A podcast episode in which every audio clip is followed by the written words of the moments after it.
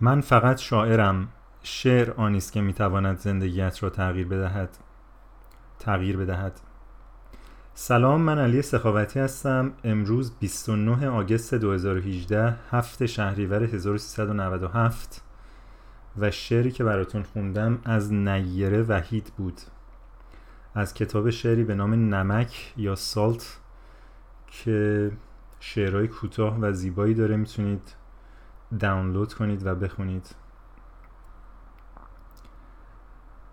در کمال شگفتی و ناباوری خودم، من در منطقه اندلوسیا، منطقه نیست، یه چیزی شبیه ایالت یا مناطق مستقل توی اسپانیا که بهش میگن کومونیداد آتونوما، و هر کومونیدادی یا هر کامیونیتی یه چند تا استان داره. توی اندلوسیا هم چند تا استان هست که گرانادا یکی از اون استان‌ها هست و گرانادا مرکزشه. من اومدم توی یه دهاتی تقریباً یک ساعت جنوب گرانادا، دیگه خیلی نزدیک به ساحل دریای مدیترانه. داستان اومدن اینجام اینجوری شد که من میخواستم برم شمال، در یک جایی در رشته کوه پیرنه در کاتالونیا یه جایی رو پیدا کردم که به نظر می اومد خیلی جای خوشاب و هوایی، میزبان خوبی بود، یک پناهگاه برای کوهنوردا اونجا اداره می کرد و قبول کرد که من برم اونجا و 3 سپتامبر توافق کردیم که من برم اونجا. این موضوع مثلا مال 2 هفته پیش بود. توافق ضمنی کردیم و گفت حالا در تماس باش ببینیم چی میشه. توی این فاصله تقریبا 1 هفته پیش یه میزبان دیگه با من تماس گرفت و گفتش که تمایل داری بیای اندلوسیا، و منم که سالهای سال بود خواب و خیال اومدن به جنوب اسپانیا رو در سر می پروروندم، ولی در این سفر فکر می کردم که شاید بهتر باشه همون کاتالونیا رو بیشتر بگردم و خیلی تجربه گشت و گذارم توی اسپانیامو به اصطلاح گسترده نکنم و عمق بدم توی استان بهتره. به خاطر همین با یه همچین تئوری میخواستم کاتالونیا رو بیشتر بگردم و برم رشته کوه پیرنه رو ببینم.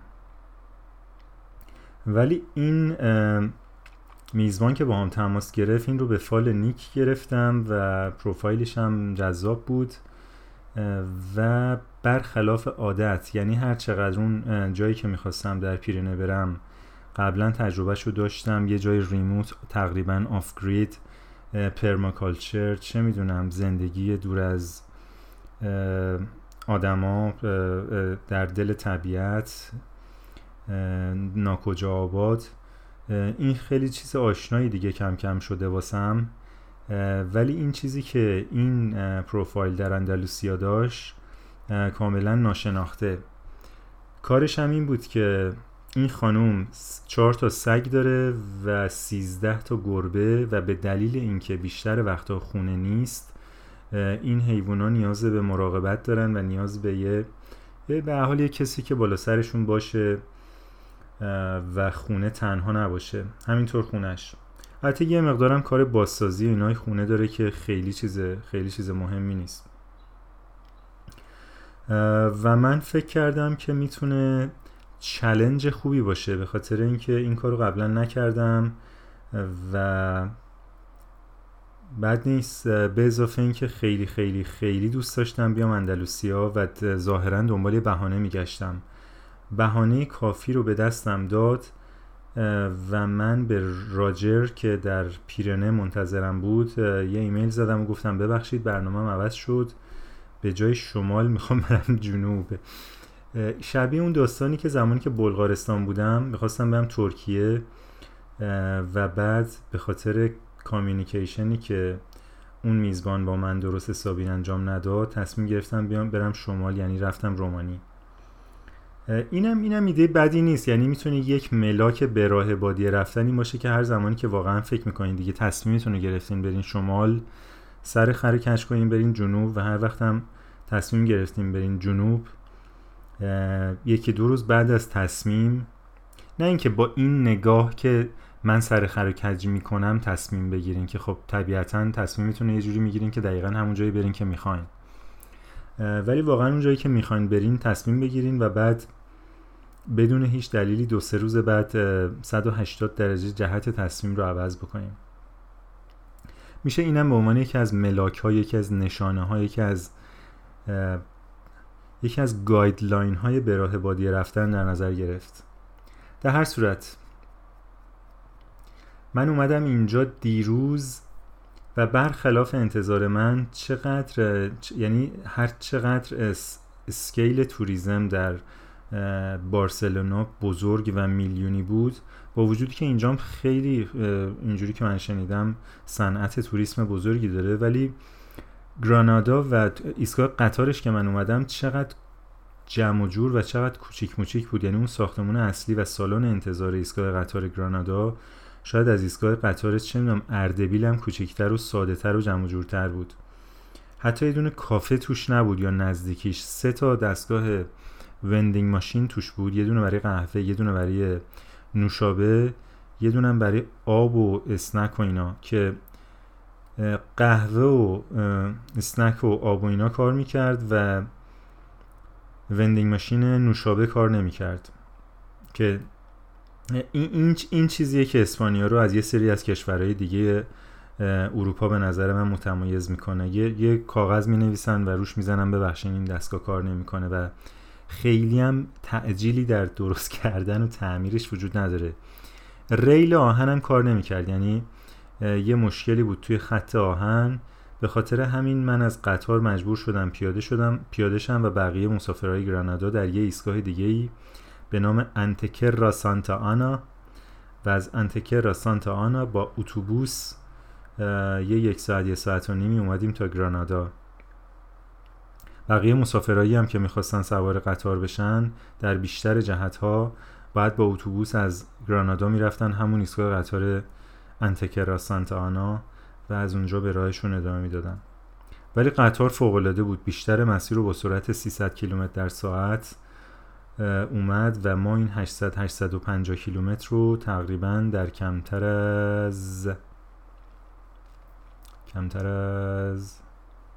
5 ساعت 4 ساعت و خورده‌ای با 5-6 توقف بین راه رسیدیم به آنتکرا سانتا آنا. و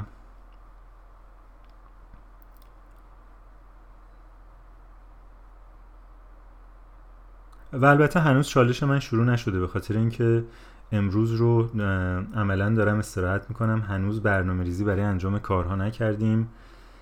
الیف که یه زن نیمه ترک و نیمه فرانسویه اینجا زندگی میکنه و بیشتر وقتام خونه نیست، قراره که امروز بعد از ظهر که از سر کار اومد برنامه‌ریزی کنیم و در مورد حیوانام گفت نگران نباش، یعنی در مورد حیوانام کاری قرار نیست من بکنم. 2 روز قبل از من یا 3 روز قبل از من یه دختر ایتالیایی به عنوان داوطلب اومده اینجا که همزمان شده با رفتن تعطیلات یکی از دوستای الف، به خاطر همین اون رفته و شبای خونه دیگه میمونه که خونه دوستای الف و از اون خونه و یه دونه سگشون مراقبت میکنه. به خاطر همین من امروز اینجا تنهام و بهترین فرصت دیدم که این پادکست رو ضبط بکنم. اولین چالشی که اینجا محسوسه حجم بوی ادرار گربه هاست در کل خونه، به خاطر اینکه توی خونه زندگی میکنن اینا، سگام همینطور، و بوی سگ و گربه، 4 تا سگ 13 تا گربه توی خونه، به خصوص شبا که درای پایین رو میبندیم، قابل توجهه. و فکر میکنم به اینم عادت میکنم، یعنی داشتم امروز فکر میکردم به عادت کردن به چالش ها و اینکه چقدر سریع آدم عادت میکنه. توی کمتر از یه ماهی که بلگر بودم تقریبا دیگه مثل انگار من داشتم اونجا زندگی میکردم. البته کمترین جایی بود که کمترین چالش رو داشت، شاید به خاطر اینکه خانواده جوردی اصلا به شکل حرفه‌ای داوطلب نمیپذیرن. منم داوطلبشون عملا نبودم و یه زندگی نرمال و آدمیزادی داشتن که بر اساس کار داوطلبا طراحی نشده بود. اونا زندگیشون رو داشتن و من یه دفعه اونجا سرکلم پیدا شد. به خاطر همین همه چی خیلی خیلی درست و میزون بود و چالشی به نظر نمی اومد. بعد از یه ماه من با دوستای جوردی دیگه دوست شده بودم، تقریبا هفته 2-3 بار بیرون می رفتیم یا خونه یکی می رفتیم، شام می خوردیم، یه روز درمیون می رفتیم تو دریاچه شنا می کردیم. چه می دونم، یه ذره پامم که بهتر شده بود چند روز پیش رفتیم یه غاری به نام کو وادل تباک. این کلمه تباک هم به خاطر اینه که یه گردی رو از خاک اونجا استخراج میکردن 200 سال پیش و با تنباکو قاطی میکردن و بعد این یه چیزی میشده که قابل استنشاق بوده و به شکل استنشاق کردن اینو استعمال میکردن ملت. اسم اون محصول نهایی الان یادم نیست. و دیگه همه چی داشت روتین میشد. نون میپختیم. خانم دوست جوردی یه نونوایی حرفه‌ایه که خب خیلی هاردکور نون میپزه، نه اون شکلی که من نون میپزم، فقط یه مدل نون پختم بلدم. یه کتاب یا چندین کتاب رسیپی داره و 2-3 تا کلاس گذرونده و میتونه نونای حرفه‌ای بپزه. یکی از چالنج‌های اینو بگم، بعد چالنج‌های داوطلبیمو تو یادم نرفته چون ممکنه یادم بره. یکی از چالنج‌های نون پختن اینه که به خصوص زمانی که شما با دست خمیر رو ورز میدین میزان آبه. یعنی مثلا من تا اوایل که شروع کرده بودم 55% برام سخت بود، فکر می‌کردم مثلا خمیر چسبنده است و اینا. بعد مثلا تا 60-65% بسته به اینکه چه نوع آردی استفاده بکنم اوکی هستم. تانیا تا 70% یا 75% ظاهرا میتونه با دست ورز بده. یه روشی هست به نام ورز دادن فرانسوی یا فرنچ نیدینگ یا اسپانیشش چی بود؟ ماسادا فرانسیسا اگه اشتباه نکنم، لا ماسادا فرانسیسا، که بعد 5 دقیقه این خمیری که مثل چسب و قلو به دستتون میچسبه رو از یه طرف بلند کنین، از یه طرف دیگه بکشین، بعد روی اون تیکه‌ای که رو زمینه بقیه‌اش رو تا بکنین و بعد دستاتون رو به یه شکلی که خودتون بعدن با تمرین خیلی زیاد یاد خواهین گرفت از خمیر رها بکنین و این کار رو 5 دقیقه تکرار بکنین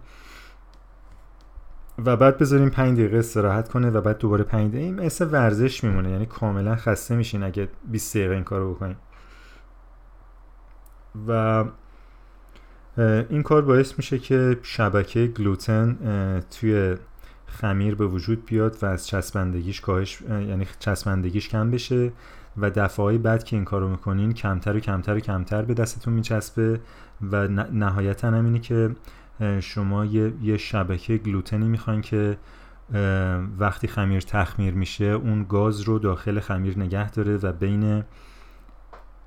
بین اجزای خمیر فاصله ایجاد بکنه که در نهایت نونی که خمیری که میره توی فر پخته میشه یه چیز خوبی از آب در میاد، یه نون حرفه‌ای به نظر میرسه.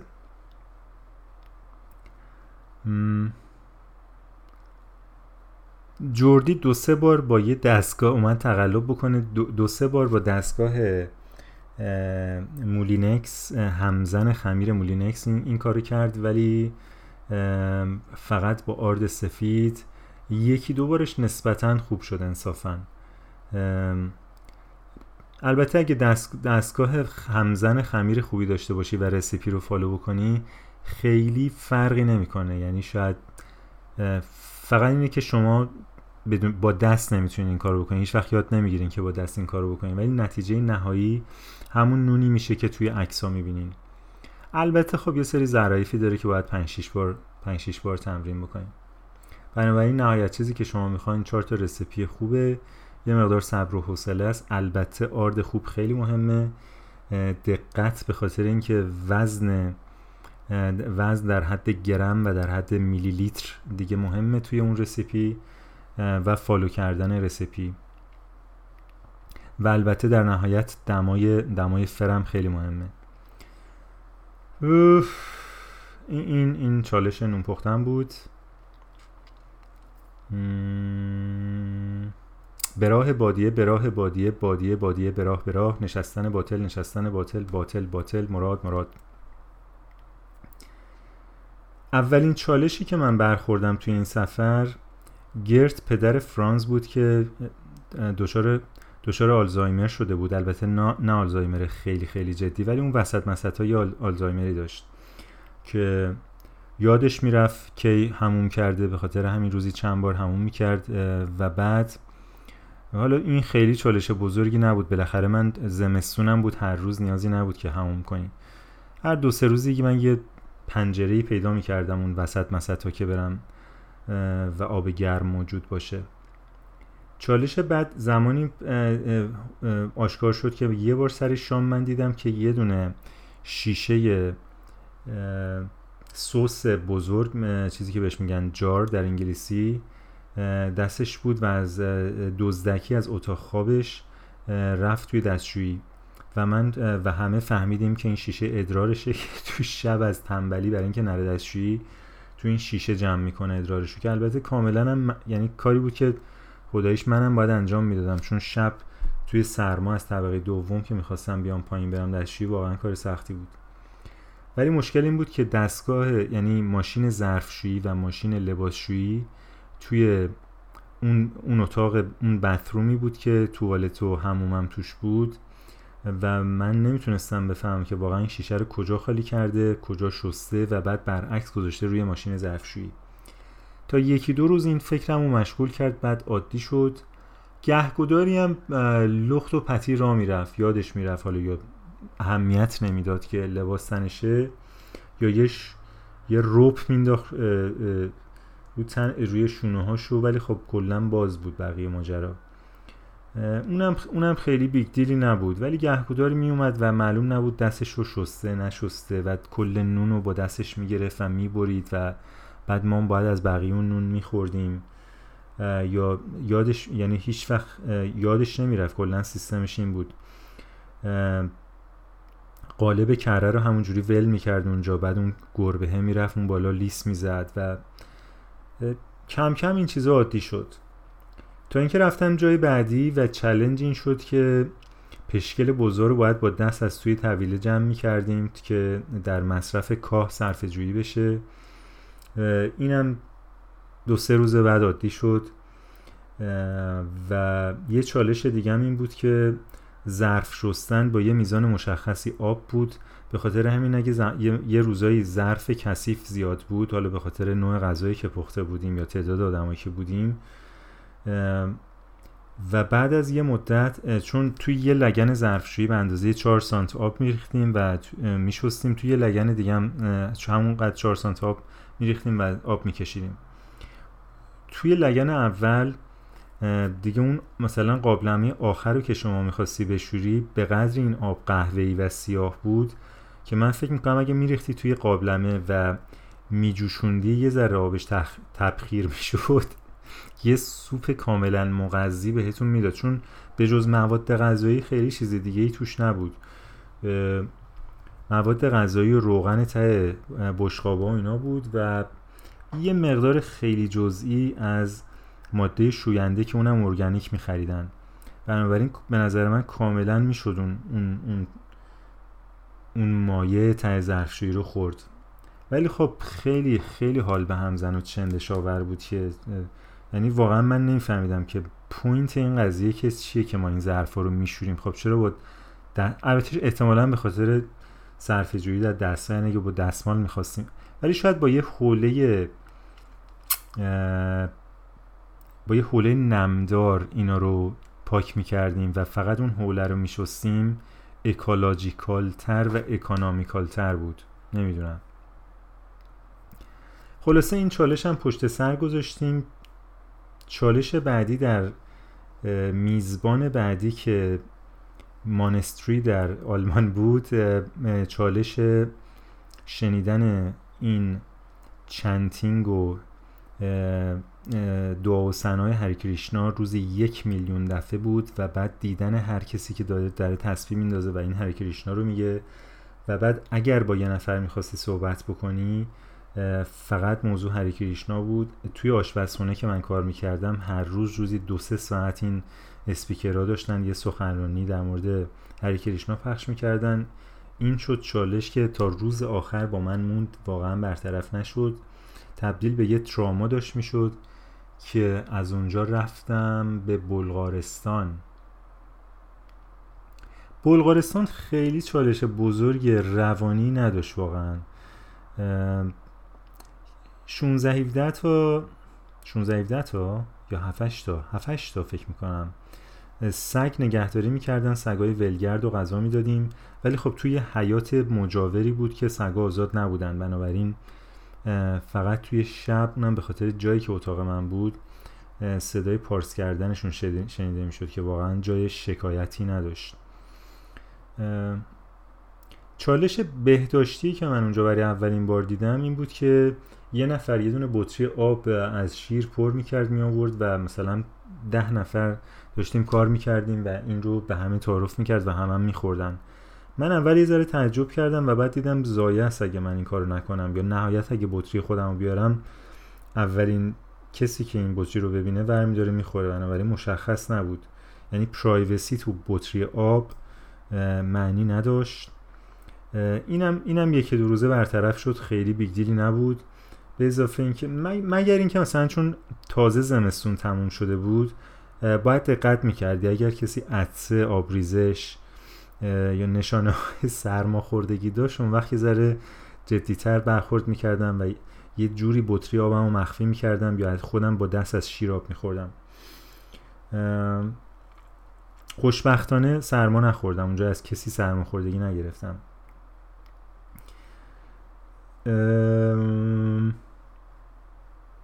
یه چالش دیگه میزان روغن و سرخ کردنی بود که آشپزای آشپزخونه استفاده می‌کردن، یعنی کلاً نون رو برمی‌داشتن، نون رو توی روغن،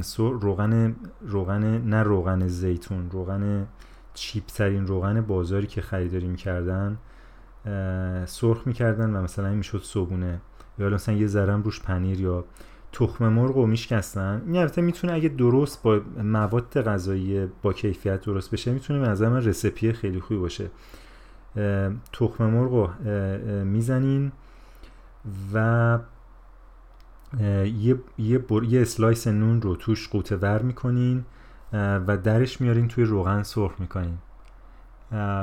شاید اگه مثلا توی روغن هم سرخ نکنین بذارین تو فر بهتر باشه، چه میدونم با یه ذره مثلا فلفل نمکی یه چیزی، یا مثلا یه ذره آب گوجه توش قاطی بکنیم.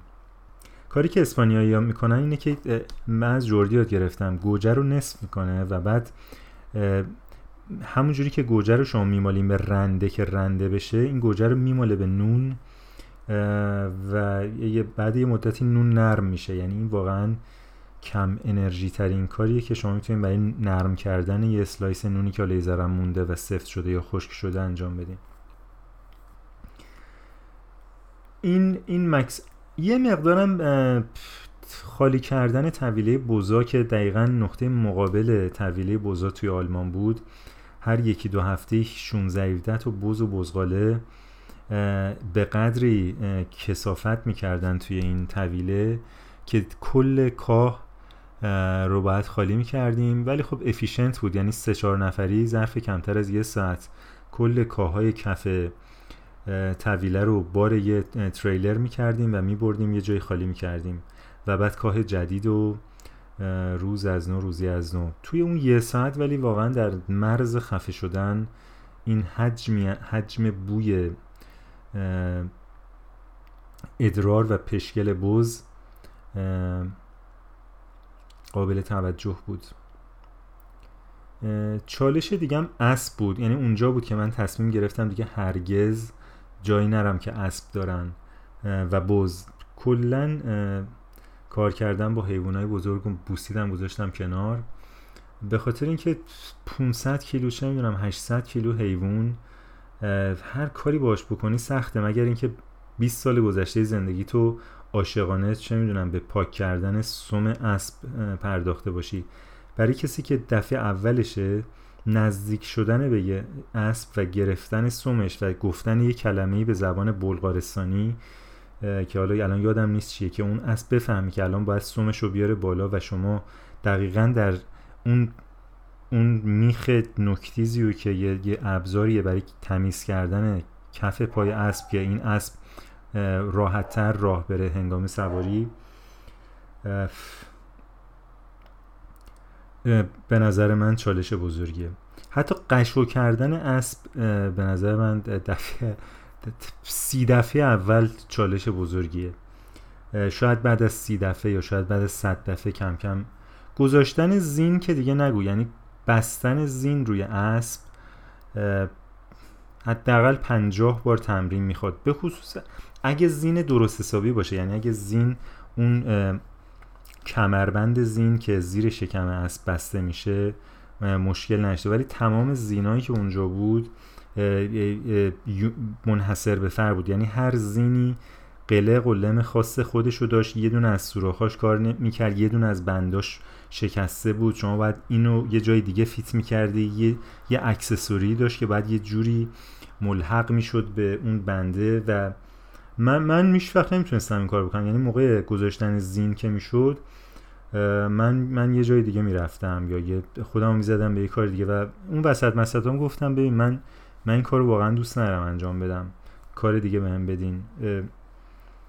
و از همه اینها بدتر این بود که صبح ساعت 8 مثلا ساعت 9 مشتری بود برای سوارکاری کلاس سواری و ما باید ساعت 8 می رفتیم این اسبا رو توی 17 هکتار پیدا می کردیم، 17 هکتاری که شامل تپه با شیب تند، اون موقع یادمه خب سرد بود، بعضی وقتا بارون اومده بود، یه جاهای پا تا قوزک پا می رفت تو گل و بعد مقدار زیادی جنگل که این اسبا بسیار حیوانای باهوشی ان می رفتن یه جای مخفی می شدن که ما کل 17 هکتار رو بالا پایین می کردیم و مثلا آخرین نقطه‌ای که سر می زدیم اونجایی بود که اسبا مخفی شده بودن. 8 تا اسب بدون اینکه کوچکترین صدایی از خودشون در بیارن بدون حرکت لای درخت‌ها وایساده بودن و احتمالاً پیش خودشون داشتن ما رو مسخره می‌کردن. 1 ساعت طول می‌کشید.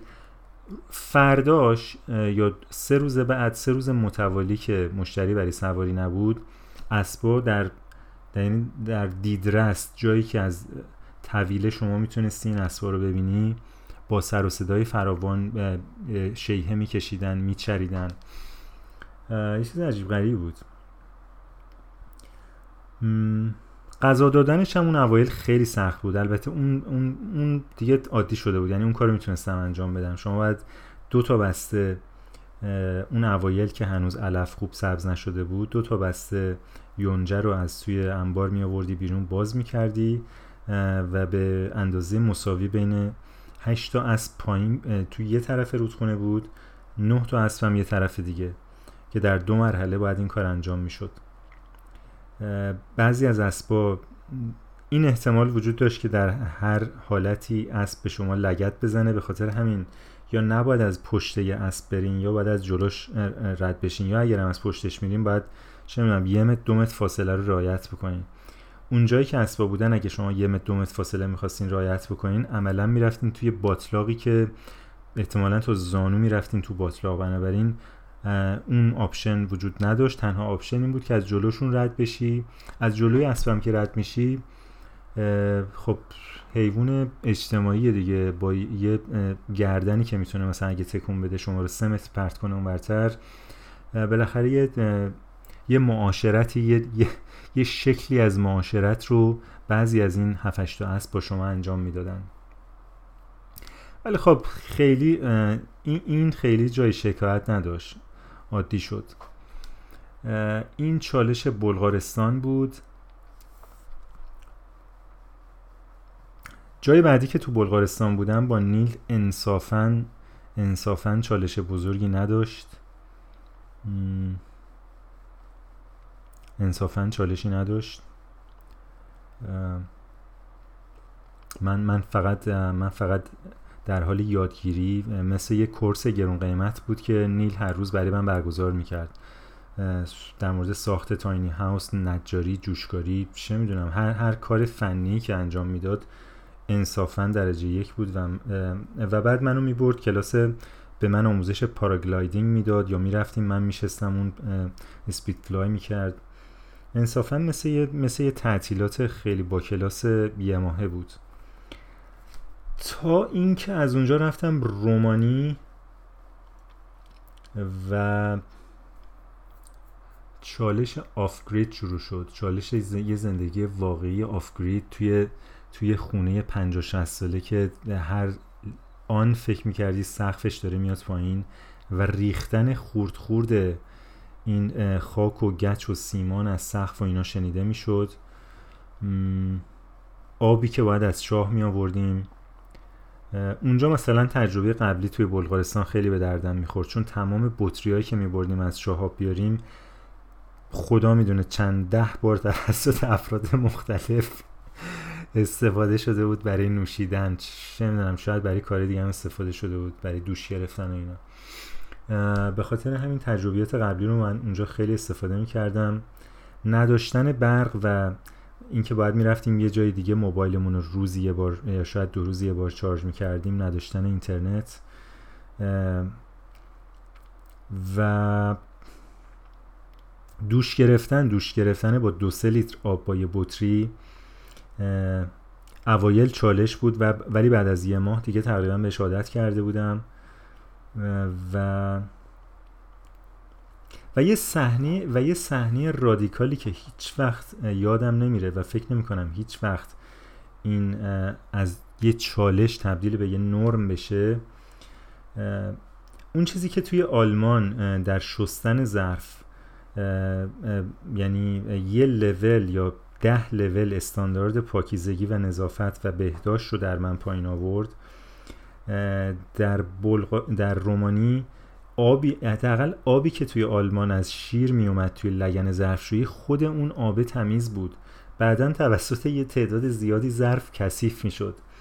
ولی آبی که توی رومانی ما از چاه می کشیدیم برای ظرف شستن، چاهی که توی خونه بود، من فکر میکنم چاه عملا چاه آب نمیشد اسمشو گذاشت، به خاطر اینکه این میوه درخت آلویی که بالا سرش بود میافتاد اون تو و به هر حال 20 تا آلویی که خیلی رسیده باعث تغییر رنگ آب میشه. به اضافه که چاه هم خیلی مثلا فاصله بین کف چاه و تا سطح آب اونقدر زیاد نبود، مثلا نیم متر 80 سانت آب بود و زیرش دیگه میخورد به گل. و بعد یه سری جونورم شروع کرده بودن و از تخم در اومدن، نمیدونم قورباغه بودن یا کرم یا ماهی یا چه میدونم، هر چیز دیگه‌ای که حرکت اینا کاملا دیده میشد توی آب. و ما این آبو میریختیم توی لگن پلاستیکی و 2 تا لگن هم نداشتیم که مثلا یه لگن برای آب کشیدن باشه. من از یه سطل دیگه اگر من ظرف میشستم برای آب کشیدن استفاده میکنم، ولی مطمئنم که بعضیا از لگن دیگه‌ای برای آب کشیدن استفاده نمی‌کردن، یعنی همون لگن اول رو، چون مایع ظرفشویی هم که اونجا می‌خریدیم ارگانیک بود، ازش در می‌آوردن و می‌ذاشتن روی اون میزی که ساخته بودیم و زیر آفتاب خوش می‌شد. حالا تا اینجای کارم باز خیلی اتفاق رادیکالی نبود.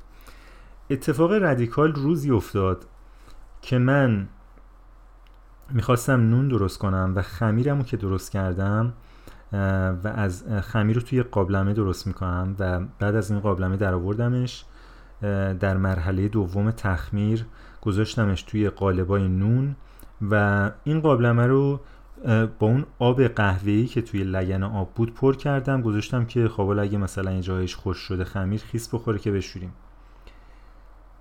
خورخه مرد نازنین آرژانتینی همون قابلمه رو با همون آب برداشت و من به قدری شاک بودم که عملا یعنی نتونستم، میخواستم ولی نتونستم چیزی بگم، یعنی باورم نمیشد، هنوز باورم نمیشه که این اتفاق افتاده. با همون آب خمیر یعنی آرد ریختوش توی همون آب آرد ریخت و خمیر درست کرد و بعد از من نون پخت. و چون من قبل از قرخه دو تا قرص نان پخته بودم، امیدوار بودم که یه جوری، یه اتفاقی، یه معجزه‌ای بشه که آدمای دیگه که اونجا بودن اون نون رو بیشتر از نونایی که من پخته بودم دوست داشته باشن و اونو اول بخورن و من مجبور نشم اون نون رو بخورم. به خاطر همین هر روز، هر ساعتی که چشم به اون نون میافتاد کاملا یه جور استرس منو میگرفت و متاسفانه اونجوری که من دوست داشتم پیش نرفت و دوتا نونی که من پخته بودم اول تموم شد و اون نون اومد وسط و باید میخوردیمش و من میتونستم نخورم، چیزای دیگه بخورم یا بگم، ولی خب به هر حال رسم رفاقتی نبود توی کامیونیتی آفگریدی که زندگی میکردیم و از یه بطری آب میخوردیم، با 2 لیتر آب دوش میگرفتیم، چه میدونم توی کمپوست تویلتی که اون زیرش آب و لجن بود میشستیم و کارمونو میکردیم، گهگوداری هم یه چیزی میپاچید بالا. بالاخره میدونین رسم رفاقتی نبود و من برای خورخم خیلی احترام قائل بودم به خاطر اینکه مرد بسیار توانمندی بود، سرد و گرم روزگارو چشیده بود، کارهای عجیب غریبی میتونست بکنه. این بود که منم چند تا اسلایس از اون نون خوردم و هیچ اتفاقی نیفتاد.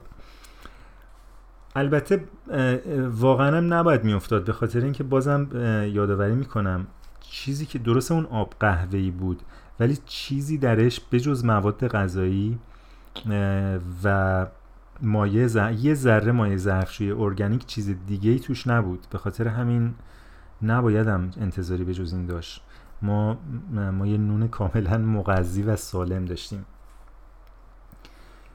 این چالش رومانی بود و البته این آخرم یه چالش خب غیر مترقبه که پام شروع کرد به درد گرفتن و پنیک کردم که مبادا استخونه پام مثلا مشکل دار باشه و من بی‌توجهی کردم و یه ترکی بوده و این وخیم شده و بعد امکان داره پامو از دست بدم و اینا، در این حد پنیک کردم که بعد برادرم کلی به من دلداری داد که نه این فکر احمقانه است و اینا، تا اینکه در اسپانیا تنها چالش رادیکالی که دیدم و البته من خودم قاطی این ماجرا نکردم این بود که چند تا حوله کوچیک، مثلا در حد حوله دسترو خشکانی بود روی در حول و حوش میز غذاخوری توی آشپزخونه، که زمانی که یه نفر آشپزی میکرد دستشو با اون پاک میکرد یا زمانی که ظرفا رو میخواستیم سریع خوش بکنیم از اون حوله ها استفاده میکردیم.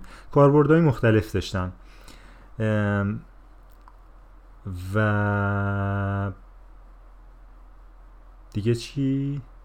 یه کاربردش این بود که موقع غذا خوردن تمام افراد خانواده بدون استثنا، فرقی هم نمی کرد که مهمونیه و مثلا 10 نفر دور اون میز نشستن یا حالا فقط خودمونیم 5 نفر، از این حوله ها برای پاک کردن دهنشون استفاده میکنن، دور دهنشون.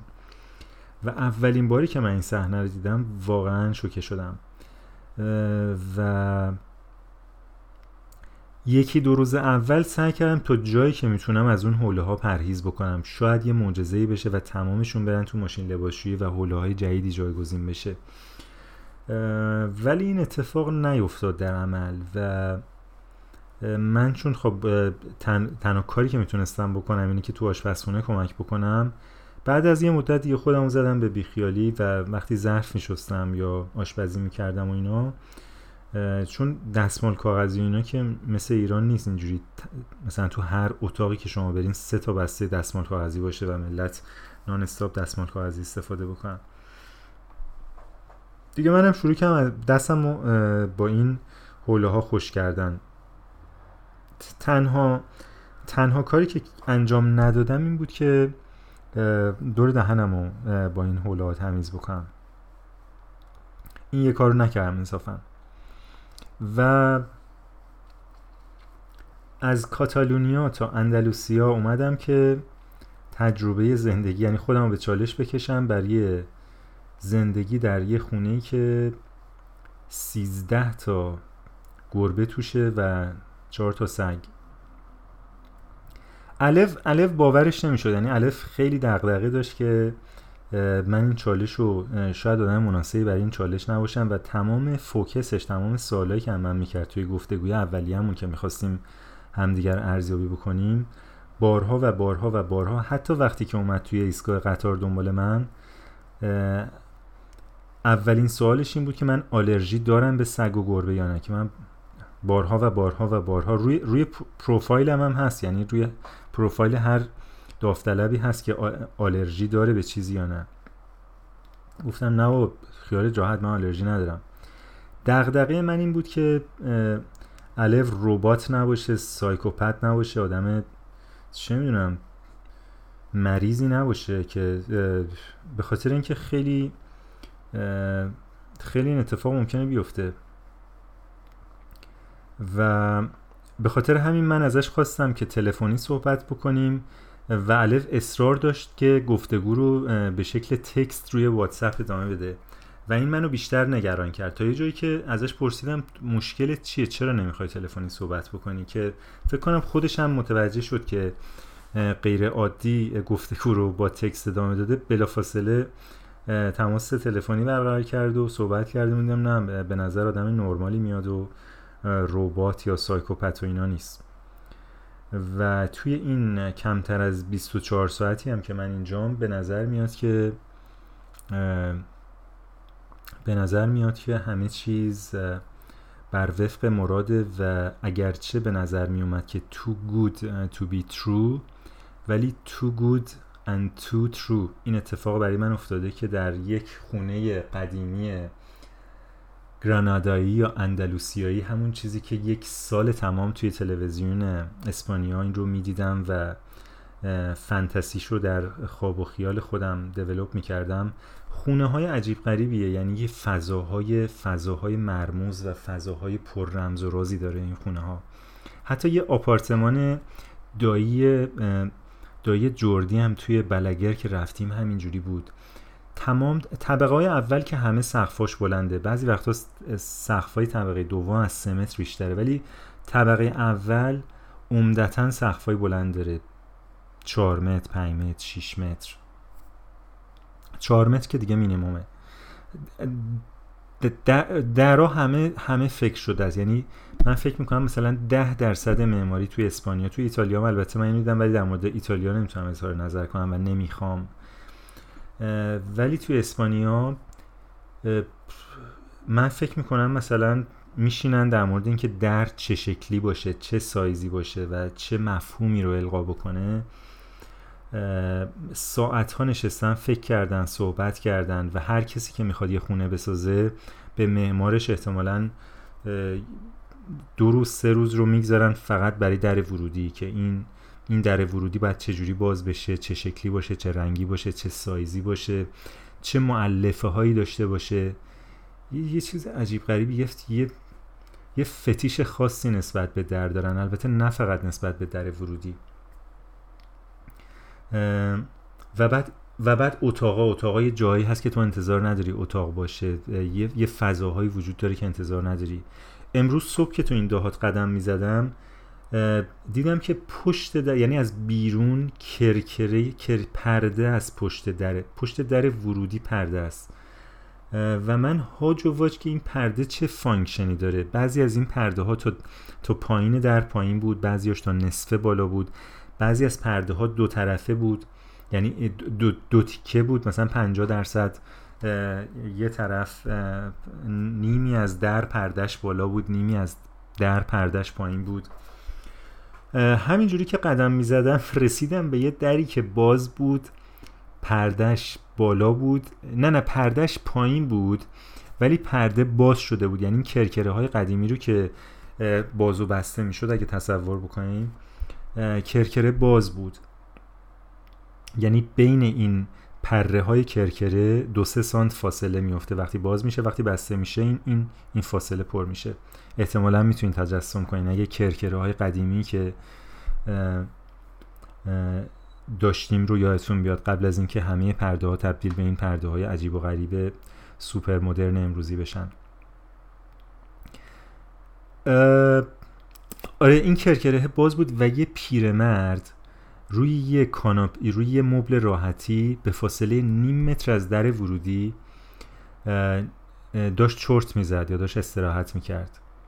و بعد من اونجا بود که من فهمیدم در ورودی و یه مقدار قبل از در ورودی، یعنی یه مقدار از کوچه که مشخص نیست چقدره، و یه چند متری فضا درست بعد از در ورودی درش زندگی اتفاق میفته. کارهای مختلفی باهاش میکنن. یه عده میشینن در آستانه در و این پرده‌ای که تا نیمه بالاست یا کاملا پایینه یا پرهاش بازه یا دری که به یه شکلی نیمه بازه، و اونجا زندگی اتفاق میفته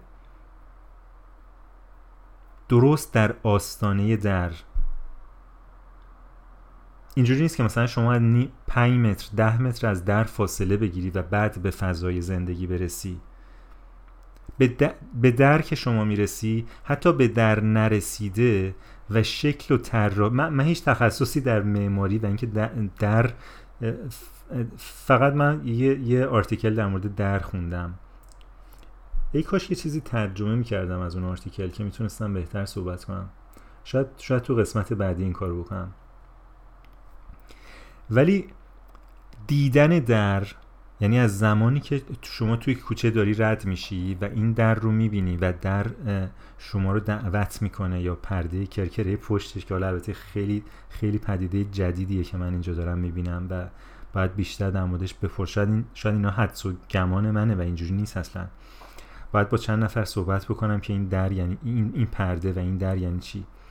ولی حس من و برداشت من تا اینجا اینه که زمانی که شما دارید در کوچه قدم میزنی،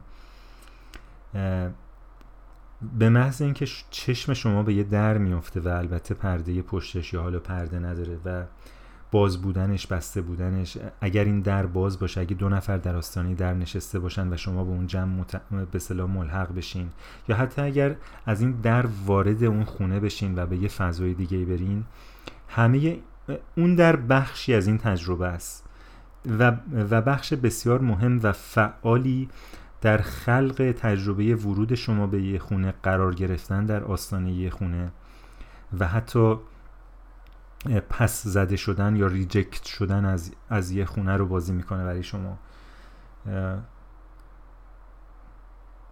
خیلی قابل تحمله.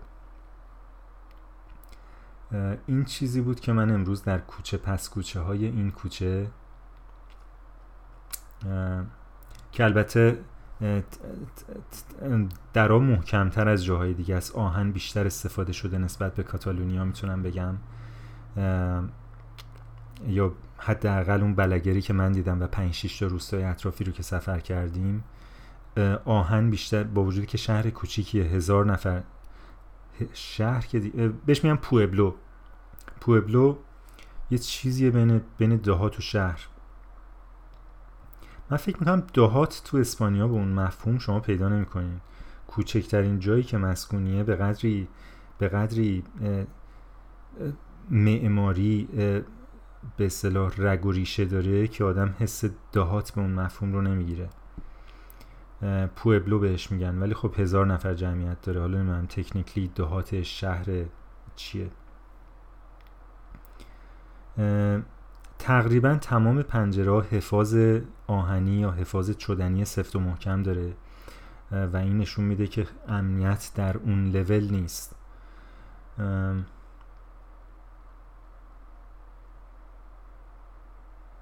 چرا اینو گفتم؟ نمیرم. یه مشاهده است. در گرانادا. یه جهالت دیگه ای هم که وقتی میخواستم بیام گرانادا کشف کردم این بود که من مدتها فکر میکردم که الحمرا اون قصر با شکوهی که مسلمانان در چه میدونم قرن 12-13 اگه اشتباه نکنم ساختن، قبل از اینکه اسلام از اسپانیا بره بیرون، من فکر میکنم که در کوردوباس به خاطر اسمی که بیشتر به یا به خاطر اسمش که مثلا این ذره عربی میزنه و قرطبه بوده احتمالاً در عربی و اینا، فکر میکنم اونجاست. ولی یه ذره که در مورد گرانادا اینو خوندم مشعوف شدم که الحمرا در گراناداست و البته خیلی سخت رفتن دیدنش همینجوری، به خاطر اینکه 1-2 ماه بلیتاش از قبل فروخته شده، به خصوص توی تابستون که توریست زیاده. ولی خب الف قول داده که به ما کمک بکنه بتونیم بلیتش رو بخریم و یه روز بریم اونجا. من خیلی خیلی هیجان زدم که برم الحمرا رو ببینم در اینجا. آره تو داشتم میگفتم تو گود، ولی این تو گود اتفاق افتاده، واقعیت داره. من در یک خونه قدیمی در این روستا زندگی میکنم، همه اون حال و هوا و کاشیا و سرامیکایی که جاهای مختلف استفاده شده، دیوارایی که سفید رنگ شده، فضاهای مرموز، کوچه های تنگ، نگاه های عمیقی که از پشت پنجره یا از توی کوچه بهت دوخته میشه، پیرمردا پیرزنایی که توی میدون روستا یا پوئبلو نشستن و عصاشون رو تکون میدن. دیگه چی؟ فاصله کم با ساحل دریای مدیترانه. همه اینا کافی نبود که من بیام اینجا و بالا سر 4 سگ و 13 گربه باشم. الف دیشب داشت کلی معذرت خواهی میکرد که پدر و مادرش، ظاهرا وضع پدرش خوبه، یه دونه آپارتمان دارن یه جای پرفکتی نزدیک ساحل، مثلا 20 متری ساحل، ولی خب اینو چون اجاره میدن بیشتر وقتا پره، ولی خب یه چند روزی در طی روزهای آینده خالیه و ما میتونیم بریم از اون آپارتمان استفاده بکنیم. کلی هم ناراحت بود که بیشتر از این اویلیبل نیست. گفتم اصلا خودتو ناراحت نکن، من کاملا خوشحالم که از اینجا نیم ساعت با دوچرخه برم تا لب ساحل. بالاخره اتفاق میفته اگر صبر بکنین و 5-6 تا میزبان عجیب غریب رو پشت سر بذارین، امکان داره که به جاهای خوبی برسین. شاید هم نباید صبر کنین، شاید از اول باید جهت رو درست انتخاب بکنین. یه مانکی توی که با بقیه مانکا فرق میکرد، به خاطر همینم مثلا 3-4 ماه از معبد میرفت بیرون و این روزای آخر که ما بودیم به خاطر اینکه از شغلش اخراجش کرده بودن اومده بود اونجا و خیلی دعا و مناجات بیوقفه توی معبد رو دوست نداشت. با اون حد از رادیکالیزمشون موافق نبود و سعی میکرد که یه ذهن بازی داشته باشه. این مانک از من یه سوال کرد در ماه مارچ، یعنی تقریبا در اوج سرمایی که اونجا بود، از من پرسید که تو چرا نرفتی یه جای گرم، مثلا نرفتی اسپانیا یا نرفتی پرتغال، چرا اومدی اینجا، مشکلت چیه؟ که واقعا این فکر میتونم بگم جهتگیری من رو تغییر داد و شاید دلیل این که من توی رومانی کیسه خواب و کاپشن زمستونیمو گذاشتم و اومدم، یه دلیلش اون سوالی بود که اون مانک از من پرسید. و واقعا وقتی یه جای گرم هست، یه جای متعادل هست، چه دلیلی داره که آدم زمستون رو در منهای 20 درجه سپری بکنه؟ و چه دلیلی داره که زمانی یه جایی مثلا 30 درجه هست آدم یه جایی رو در جایی که دماش 50 درجه هست سپری بکنه؟ چه دلیلی بجز یک جانشین؟ من شاید یک نوع ساده سازی، شاید یه جور ریداکشنیزم باشه این جواب دادن به این سوال که فقط یک جانشینی میتونه اینو توجیه بکنه. شاید کلی هزاران آدم هستن که واقعا مشکلات لاینحلی دارن و من قادر به همدردی یا درک احساسات و مسائلشون نیستم. نمیخوام توهین یا چیزی به اون آدم بکنم، ولی برای یه آدمی مثل من زندگی در یه جایی که دماش منهای 20 درجه است در حالی که یه جای دیگه مثبت 10 درجه بسیار قابل تحمله. آره، خلاصه این از داستان ما در رسیدن به این نقطه از اندلوسیا. به راه بادیه نشستن باطل مراد. یه کامنتی روی اینستاگرام من گرفتم که چون نمیتونم الان اولا که اینستاگرام جای خوبی برای کامنت دادن به نظر من در مورد این پادکست نیست، یا حداقل من برام سخته که برم و اون کامنت رو پیدا کنم که نمیدونم زیر چه عکسی بود. کامنت برای عکس نه برای پادکست. و بعد یه نفر گفتش که شما توی پادکستتون میگین که کسی کامنت نمیده. من تا جایی که یادم میاد نقل قول میکنم، اگر تغییری در گفته ایشون هست شما ببخشید، ولی سعی میکنم که تا جایی که یادم میاد دقیق باشم. کسی کامنت نمیده به خاطر اینکه شما تمسخر میکنید، مثل بقیه شریفی ها با تمسخر برخورد میکنید و من ترجیح میدم که قهوه‌ای نشم، یه همچین چیزی. و بعد نظر منم خواسته بود اون فرد که آیا منم واقعا اینجوری فکر میکنم که همه شریفی ها با تمسخر برخورد میکنن. و یه چیز دیگه هم که گفته بود این بود که شما به نظر دیگران اهمیت نمیدین، دلیلش اینه که کسی کامنت نمیده. و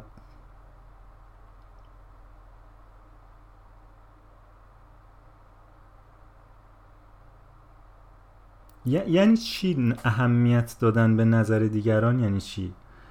واقعا اینو یک بار باید دقیق تعریف کنیم که یعنی چی به نظر دیگران من اهمیت نمیدم و اگر اهمیت میدم یعنی چی.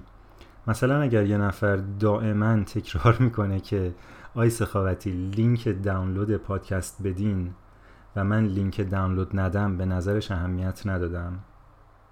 واقعا معنیش اینه؟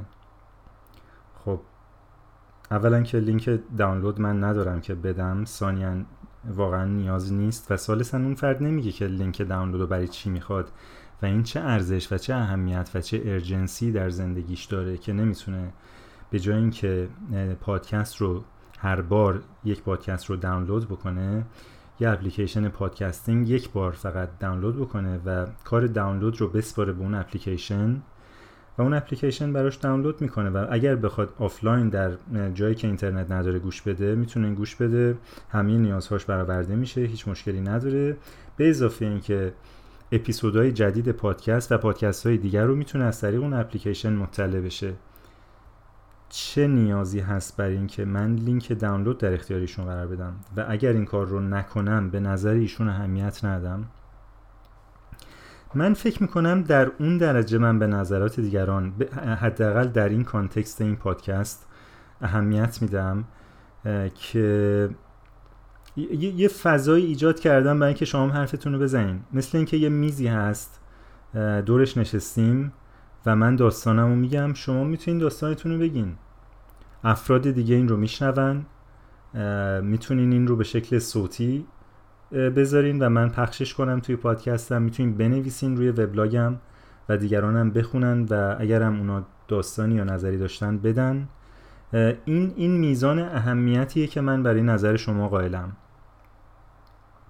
ولی اگر این نظر چیزی باشه که نظر من رو بطلبه، یعنی منم روش بعدم بخوام گفتگو ادامه پیدا بکنه، اولا که کلا خیلی خیلی این جذابه. یعنی دلیل این که من میخوام شما نظر بدین به خاطر اینی که من از تنهایی در میام بیرون و دیگه یه چیز دیگه هم هست. یعنی شما یه چیزی رو به من نشون میدید که من در این باکس خودم الان نمیبینم ممکنه شما یه چیزی بگین و نظرتون یه نوری بتابونه یه جایی که من الان نمیبینم. خب این خیلی خوبه. به اضافه اینکه از تنهایی میام بیرون، فقط حرف من نیست، فقط زاویه دید من نیست و ثالثاً کار من راحت میشه. یعنی یه موضوعی، یه چیزی، یه دستاویزی برای حرف زدن پیدا میکنم. بنابراین تمام اینها ارزشیه که شما خلق میکنین در گفتن نظرتون. حالا چه ارزشی دریافت میکنین در این دیگه به خودتون مربوطه. احتمالاً ارزشی دریافت نمیکنین که خیلی نظری در کار نیست. البته من نمیخوام از خودم دفاع بکنم که این ایمپرشن رو در دیگران دارم که به نظرشون اهمیت نمیدم یا با توهین، تحقیر یا از بالا به پایین نگاه. همه این برچسب‌ها رو من قبلا شنیدم و احتمالاً گوشه‌ای از واقعیت درش هست. یعنی تا نباشد چیزکی مردم نگوین چیز. بنابراین یه چیزکی حتما هست، یه مقداری از اروگنس در من هست که خودم رو بهتر از دیگران تصور میکنم و یه غرور کاذب یا ناکاذبی دارم و جواب هم به مذاق دیگران یا به مزاج دیگران خوش نمیاد و من نمیخوام دفاع بکنم. حتما این چیزا هست که شما به این نتیجه رسیدین. چیکار میشه کرد؟ من دائما سعی میکنم که جواب هم نایستر باشه، ریاکشن هم نسبت به نظرات دیگران ملایمتر بشه. من فکر کنم توی 20 سال گذشته تا حدود قابل توجه این اتفاق افتاده، ولی خب پرفکت نیست و نمیخوامم به اون درجه از تغییر برسه که جوابام به حال همه خوشایند بشه. یعنی مثلا وقتی یه نفر میگه آی سخاوتی چرا لینک دانلود نمیدین، شروع کنم به چرت و پرت گفتن که آره حالا داریم روش کار میکنیم، توی قسمت‌های بعدی حتما لینک دانلود خواهیم داد. یه جوری دل اون آدم رو دست بیارم. نه، لینک دانلودی در کار نیست و قرار نیست باشه و همینی که هست. اگر من در اظهار نظر شما نظری بدم، قاعدتا نباید انتظار یک لایه از شیرینی یا شکر یا اون شوگر کوتی که در انگلیسی میگن. متاسفانه این نیست، این در من نیست، شوگر کوتی در کار نیست. ولی اگر کسی رو قهوه‌ای کردم، لطفاً مصداقش رو بگین. من مصداقش هم نگین، همینجوری به طور کلی معذرت خواهی میکنم اگر جوابی من دادم که باعث قهوه‌ای شدن کسی باشه، که این احتمالاً حدس میزنم معادل ریدن به یه آدمه که خب خیلی چیز سنگینه. یعنی اگر من این کارو کردم در جواب به اظهار نظر یک نفر، واقعا هیچ دفاعی ندارم از خودم بکنم. بسیار کار بدی بوده، کار زشتی بوده. سعی میکنم دیگه این کارو نکنم و بابت اون دفعاتی هم که قبلا بوده و من نمیدونم چه مواردیه، خیلی هم مهم نیست، من معذرت میخوام.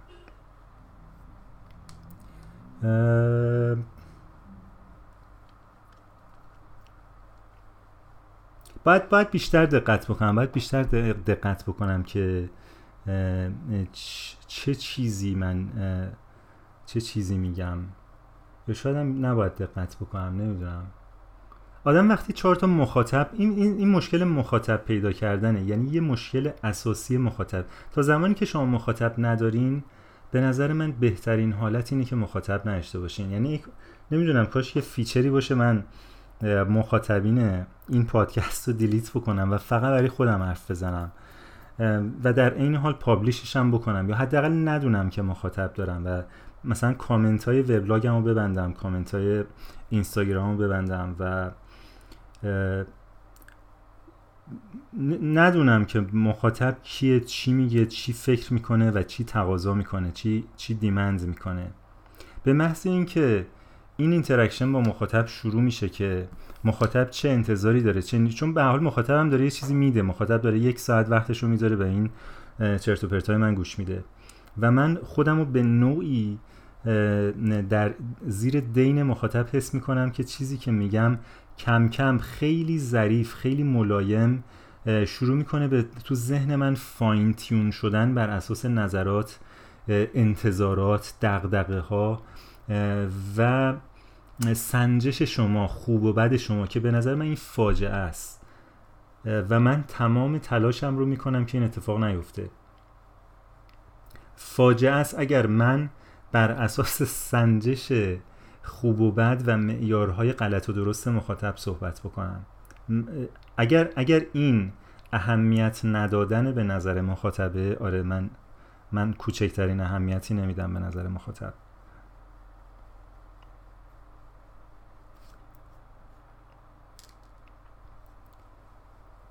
در هر صورت ولی احترام قائلم برای تمام مخاطبین. تشکر میکنم که گوش میدن. گهگوداری یه ایمیل، یه پیام تشویق‌آمیز و دلگرم کننده برای من میفرستن که پادکست شما جالب، جذاب، چه میدونم، خوبه، ما گوش میدیم، لذت میبریم. همین برای من کافیه. البته من فکر میکنم یه مقدارم قلووامیز بعضیاش و من واقعا شخصا دوست ندارم اون درجه از تعریف و تمجید رو،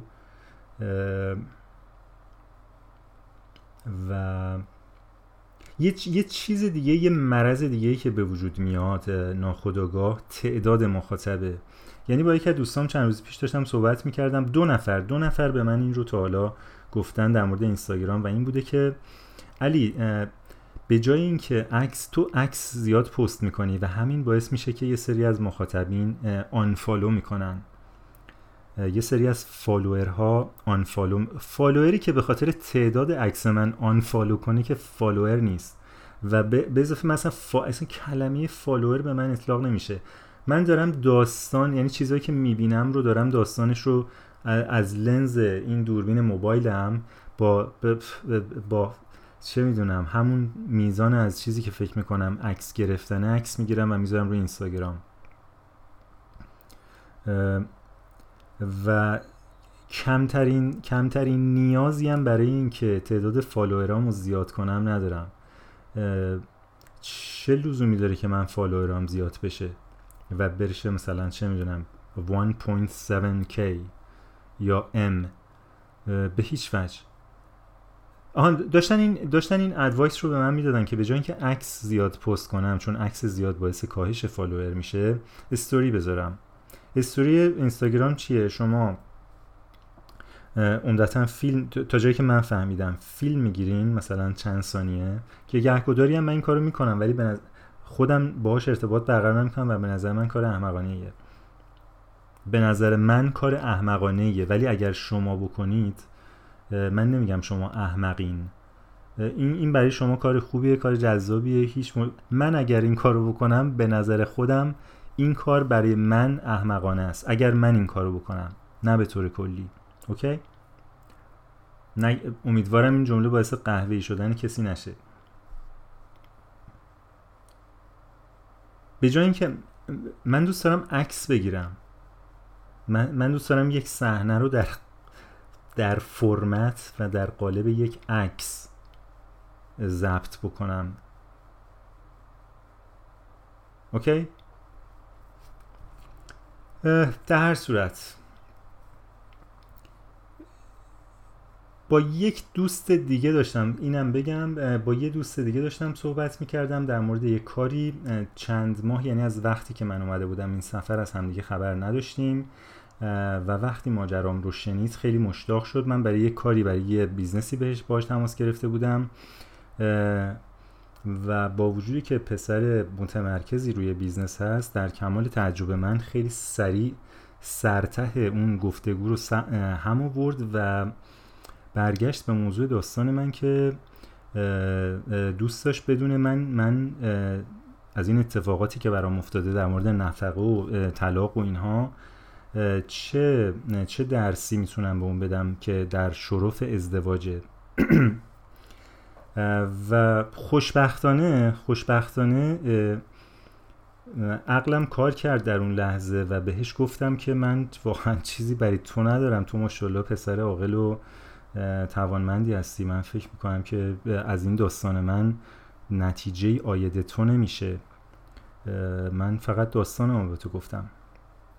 ولی این سوال منو به فکر فرو برد که چون من توی اپیزودهای قبلی پادکستم گفتم یه سری از احکام و اجراییه های دادگاه هم خوندم، گفتم که مبادا این چیزی که من خوندم و این داستانی که منتقل کردم، به خصوص با توجه به بک‌گراندی که در اذهان عمومی از من وجود داره که آدم اروگنت و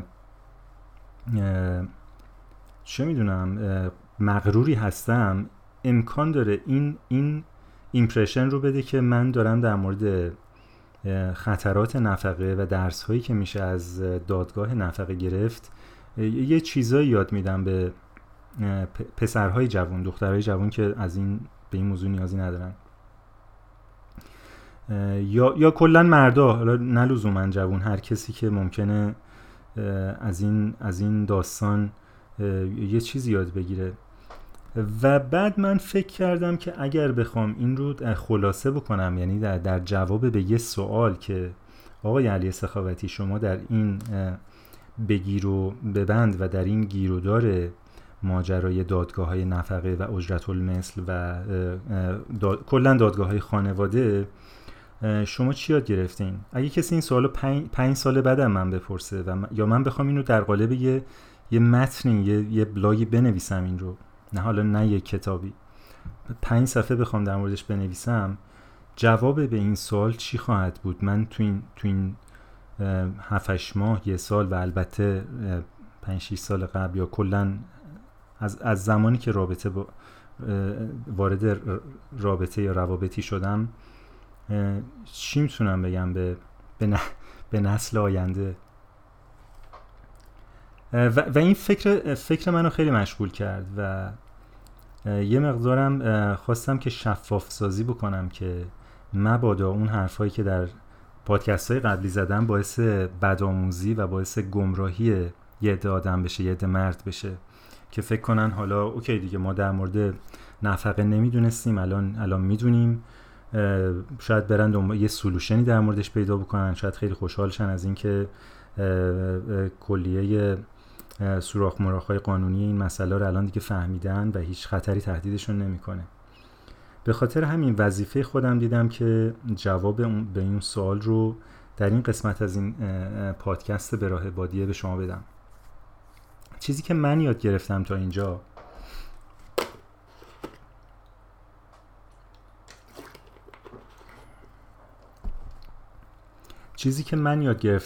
اینه که اگر بین زن و مرد مشکلی پیش بیاد از جنس مشکلی که بین من و خانومم پیش اومده، یا حالا شبیهش، یا 50% کمتر 5% بیشتر، اگر همچین اتفاقی بیفته، برای شما به عنوان یک مرد شانسی برای بردن وجود نداره. این یه جمله اگر میخواین خلاصه‌اش رو بدونین. و من که چرا من اینجوری فکر میکنم، به خاطر اینکه یه سری شواهد و قرائن و احساسات و شهود به من میگه که اگر دعوایی، اگر جنگی، منظورم از دعوای اختلاف مثلا سر یه مهمونی رفتن یا چه میدونم یه غذا پختن و اینا نیست، اگر یه جنگی در بگیره که قاعدتاً منجر به جدایی، طلاق و اینا در اون لول میشه، یا یه اختلاف نظر شدید، یه کشمکش، یه کانفلیکت جدی، اگر چون این چیزی اتفاق بیفته، شانسی برای مرد به عنوان یک جنس وجود نداره که اون دعوا، اون جنگ رو ببره. در این مرد، جنس مرد در اون سایز نیست، در اون حد، در اون کپاسیتی نیست که از زن به عنوان جنس این دعوا رو ببره. مثل اینه که مثلا روسیه با ایران درگیر بشه، جنگی بین ایران و روسیه خدای نکرده اتفاق بیفته.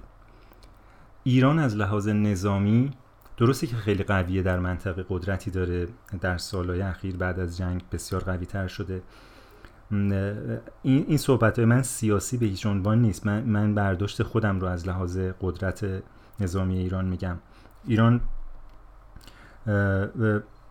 کشور ضعیفی نیست از لحاظ نظامی، ولی ربطی به مثلا قدرت نظامی روسیه نداره. جنگ بین ایران و روسیه نابرابر خواهد بود، نه امروز، خدا میدونه تا چند سال قبل همین جوری بوده. اگرچه این جنگ ممکنه به شکل مقطعی پیروزی داشته باشه. عباس میرزا در زمان فتحعلی شاه حمله کرد به روسیه، حالا نمیدونم چجوری اینا فکر میکردن که میتونستن این کارو بکنن، ولی بالاخره من نمیخوام یه پادشاهی رو 200 سال قبل قضاوت بکنم. حمله کردن، یکی دو تا جنگم بردن، یعنی من درست تاریخ یادم نبوده، این سری که ویکی‌پدیا رو میخوندم یه چند تا جنگم عباس میرزا برنده میشه و شکست میده ارتش روسیه رو، ولی مقطعی بوده. شما نتیجه برای نتیجه کار کافیه که به عهدنامه‌های گلستان و ترکمنچای مراجعه بکنیم و خیلی چیزای دیگه. این جنگ برابری نبود، این چیزی نبود که یه آدمی که به اندازه سر سوزنی کامن سنس اقتصادی، نظامی، چه میدونم، شناخت از دنیا، به نقشه جهان رو اگه بذاره جلوش نگاه بکنه، فکر بکنه که مثلا ایران زمان قاجار میتونه به روسیه حمله بکنه و این جنگ رو ببره با اون پادشاه‌های قاجاری که ما داشتیم. اگر بین زن و مردم جنگی در بگیره از این جنس خواهد بود.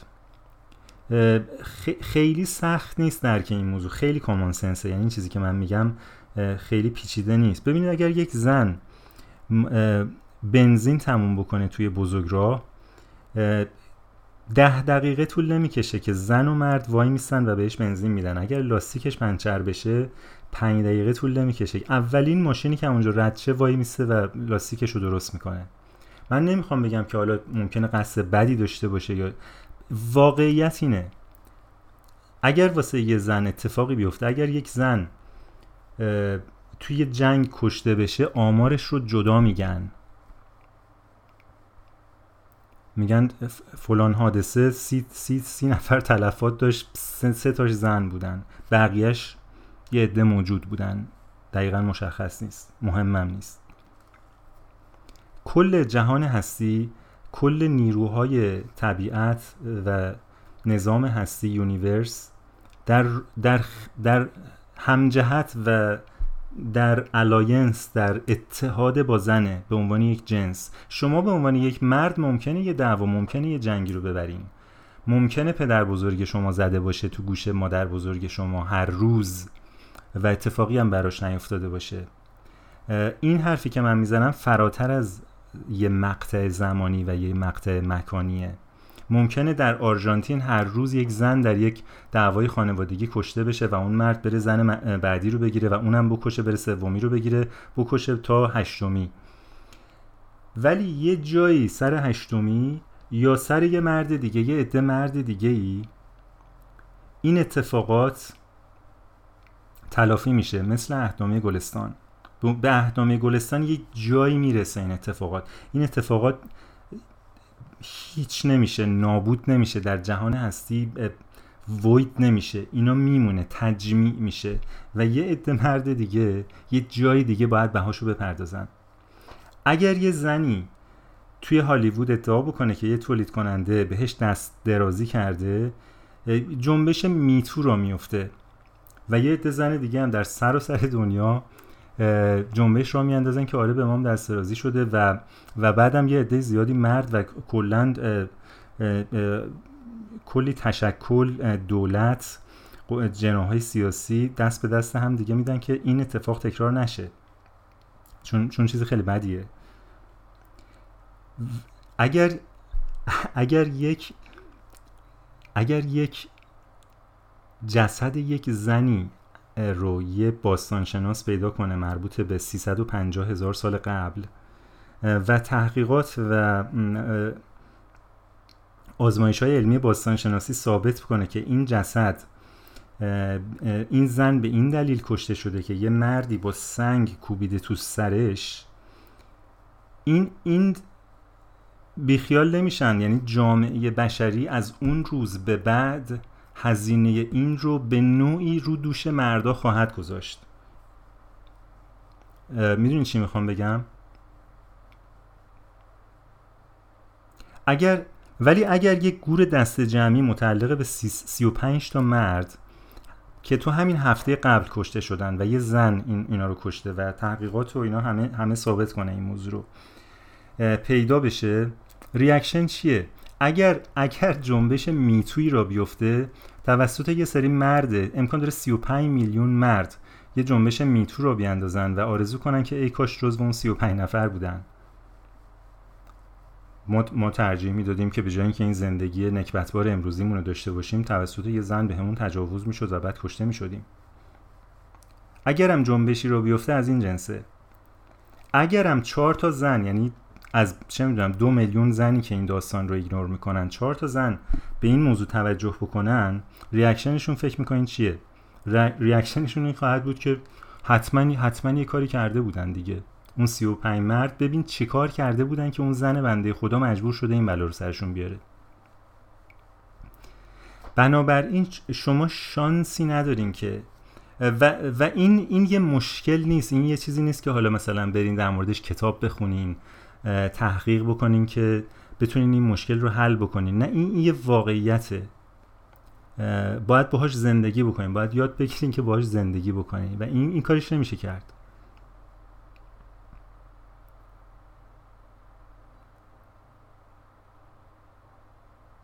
من نمیدونم چجوری من نمیگم که رابطه خوب، زیبا، پر از عشق و محبت بین زن و مرد وجود نداره. این حرف من نیست. من میگم اگر 1% کار به اونجا بکشه، یک مرد شانسی نداره به عنوان یک جنس فراتر از زمان و مکان. اگر شانسی هم داشته باشه، شانسش مقطعیه و اگر هم مقطعی برای خودش نباشه، یعنی در کل عمرش قصر در بره و تمام جنگ ها و به اصطلاح اختلافات رو ببره، همونجوری که امکان داره پدر بزرگ شما یا پدر بزرگ من یا حتی پدر من در کانفلیکت بین خودش و زنش و به اصطلاح برنده شده، به خاطر فرهنگ، به خاطر آموزش، به خاطر چه میدونم سطح سواد و انتظار، هر چیزی که در اون زمان بوده، ولی این منتقل میشه به نسل‌های بعد، منتقل میشه به مردای دیگه،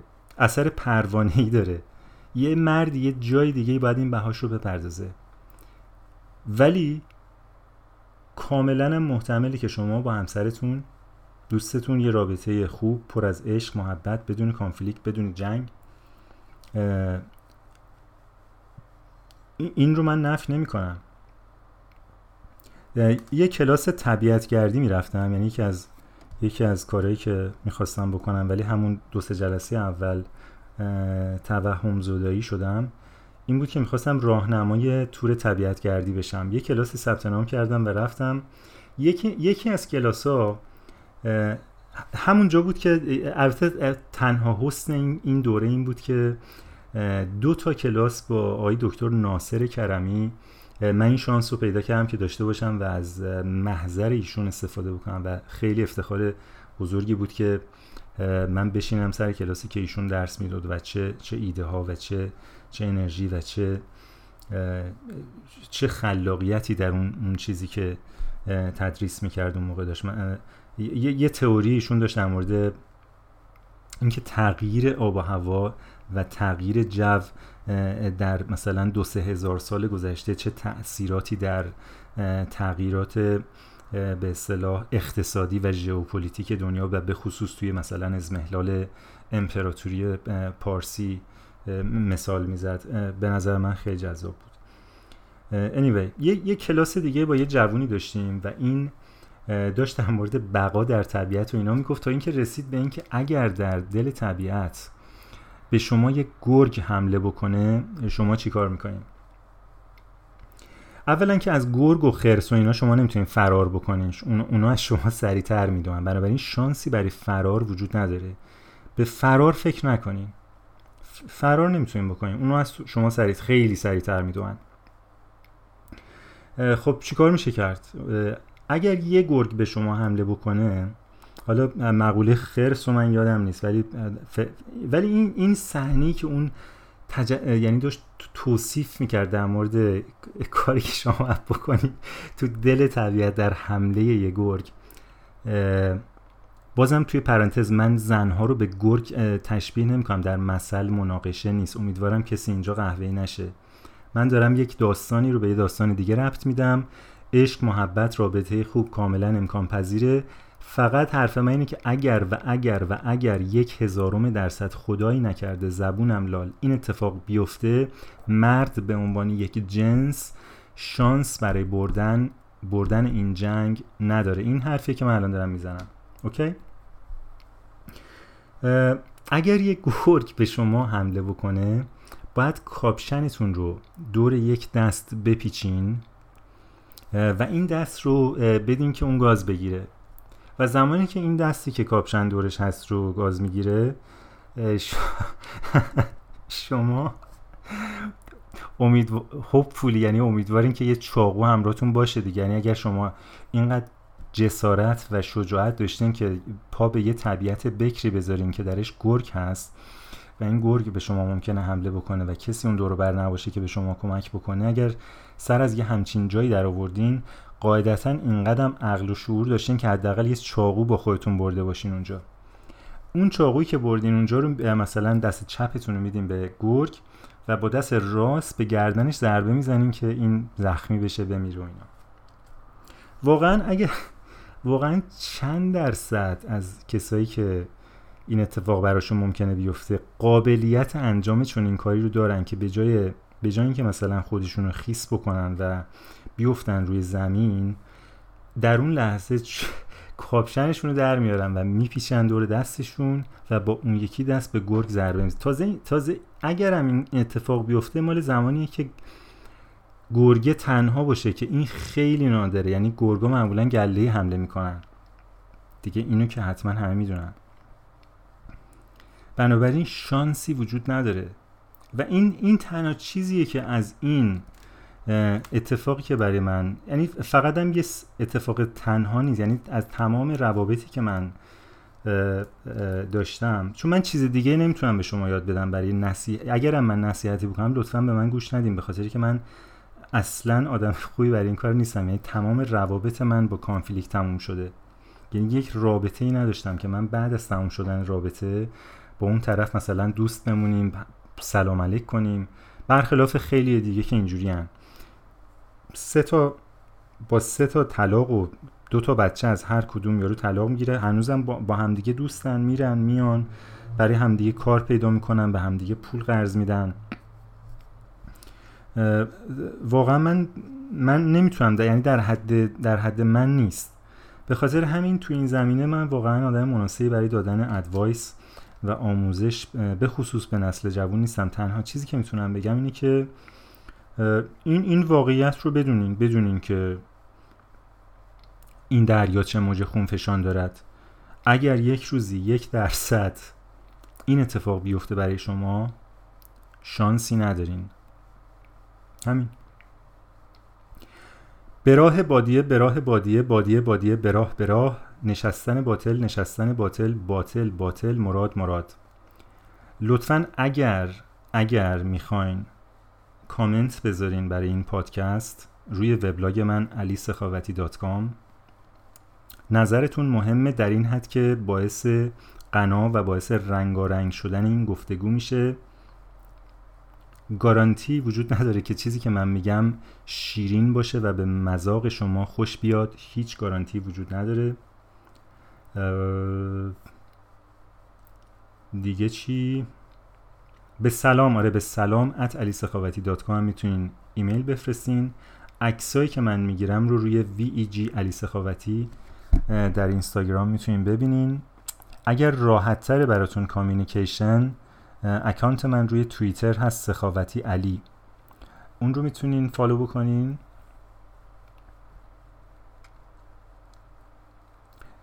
یه قسمت دیگه از پادکست براه بادیه در اسپانیا، در جنوب اسپانیا، در اندلوسیا، در این اتاق وهم‌انگیز این خونه اندلوسیایی ضبط شد. توی همه اتاقای حداقل یه دونه پنکه است. به خاطر اینکه بیشتر خونه ها کولر گازی ندارن، بعضیا که مثلا خیلی متمولن یا خیلی راحت طلب، ولی خب توی دمای مثلا نزدیک 40 درجه که ممکنه مرطوبم باشه اینجا، ولی احتمالاً نزدیکتر به دریا قطعاً رطوبتش هم بیشتره. ایر کاندیشنر و کولر گازی و اینا در کار نیست. من 3 تا پنکه دارم توی اتاقم، 2 تا پنکه کوچیک، یه پنکه کوچیک روی میزم. پنکه کوچیک که میگم یعنی مثلا به قطر 12 سانت یا 10 سانت که مال شب تا صبح. یه پنکه بزرگترم هست که مال در طول روزه. شاید صدای پنکه رو توی این پادکستم این میکروفون خوب و گرون قیمت ضبط کرده باشه. همین. براه بادیه، براه بادیه، بادیه بادیه، براه براه، نشستن باطل، نشستن باطل، باطل باطل، مراد مراد، براه بادیه، براه بادیه، بادیه بادیه، براه براه، نشستن باطل، بادیه.